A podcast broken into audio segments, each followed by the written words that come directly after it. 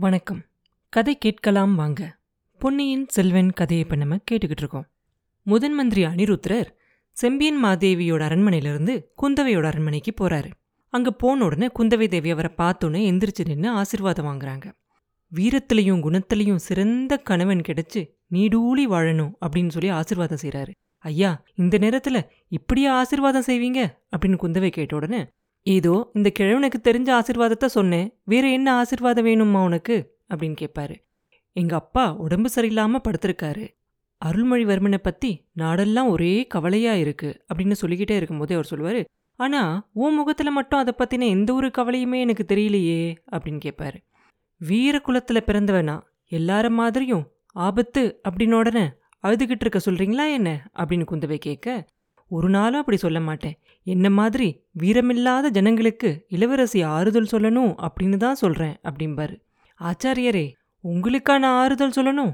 உலகமே புரண்டாலும் நிலை கலங்காம வைர நெஞ்சம் படைச்சவராச்சே நீங்க அப்படின்னு சொல்லுவாங்க குந்தவை. அப்படிப்பட்ட என்னையும் கலக்கிட்டியம்மா.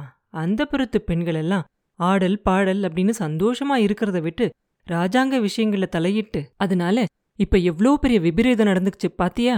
அப்படின்னு கேட்பாரு ஐயா இது என்ன என் மேல பழி சொல்றீங்க? நான் என்ன ராஜாங்க விஷயத்துல தலையிட்டேன்? அப்படின்னு குந்தவை கேட்க இன்னும் சில காலத்துக்கு பொன்னியின் செல்வன் இலங்கையிலேயே இருக்கட்டும் அப்படின்னு நான் சொல்லிட்டு வந்தேன். அதுக்கு நேர் மாறா நீ உடனே புறப்பட்டு வர சொல்லி உன் தம்பிக்கு ஓலை அனுப்புனேன்.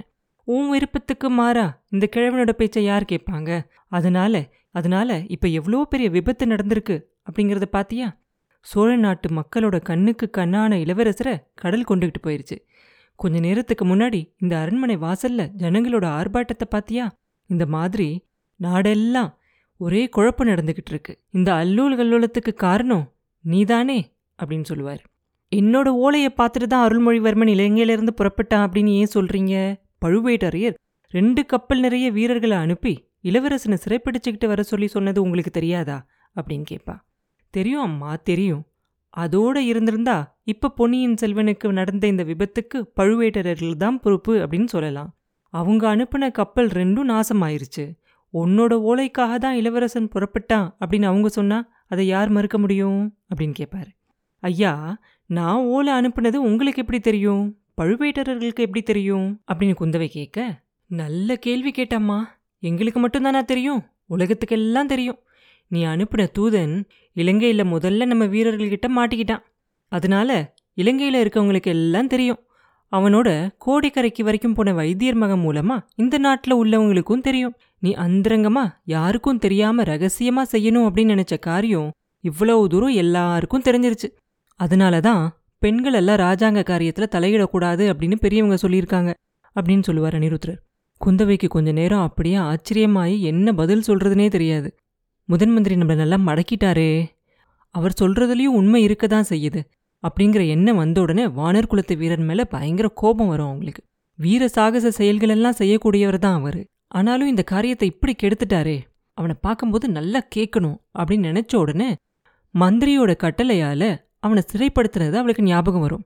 எப்படியெல்லாம் பிரச்சனைகளை மாட்டி நம்மளையும் இப்படி பிரச்சனையில மாட்டி விட்டானே.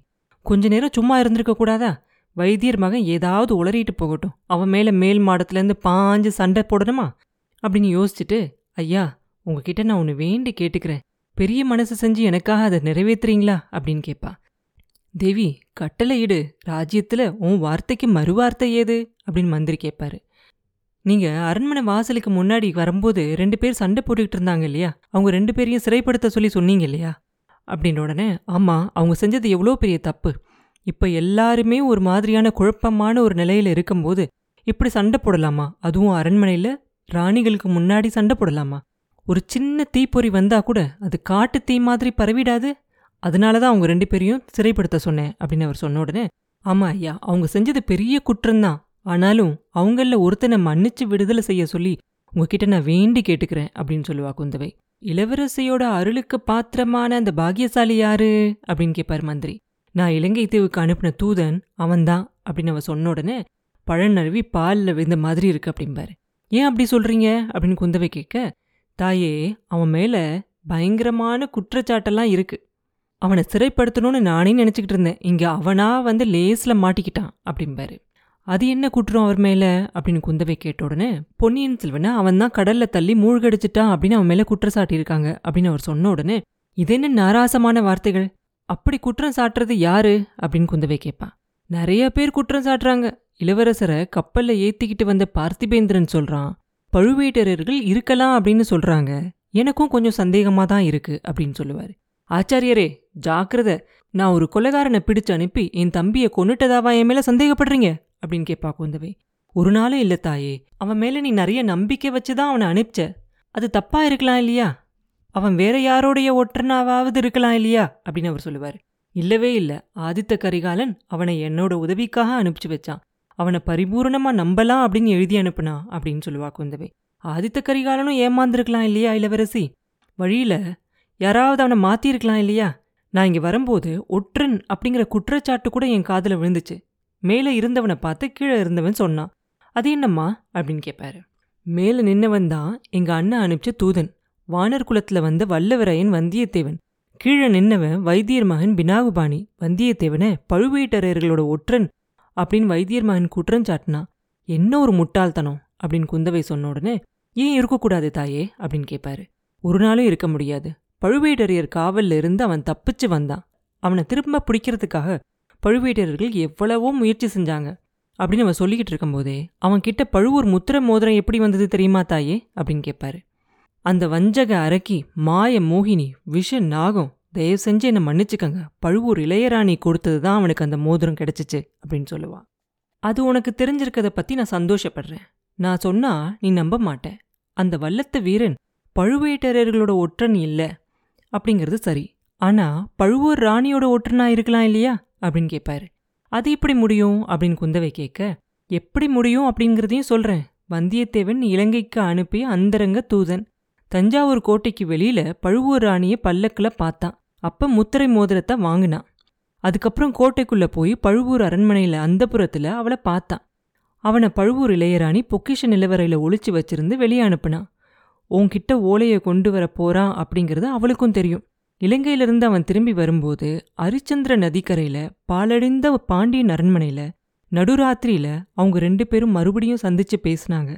அதுக்கப்புறமும் பழுவூர் முத்திரை மோதிரம் வந்தியத்தேவன் கிட்ட தான் இன்னும் இருக்கு. இதையெல்லாம் பத்தி நீ என்ன நினைக்கிறம்மா? உன் தூதன் மேல இன்னமும் உனக்கு பரிபூரண நம்பிக்கை இருக்கா? அப்படின்னு கேட்பாரு குந்தவைக்கு ஒரு நிமிஷம் அவளோட மனசுல ஒரே குழப்பமா இருக்கும் உண்மையாவே. அப்புறம் என்ன நடந்துச்சு? அப்படிங்கிறத அடுத்த பதிவுல பார்ப்போம் மீண்டும் உங்களை அடுத்த பதிவில் சந்திக்கும் வரை உங்களிடமிருந்து விடைபெறுவது உண்ணாமலே பாபு. நன்றி.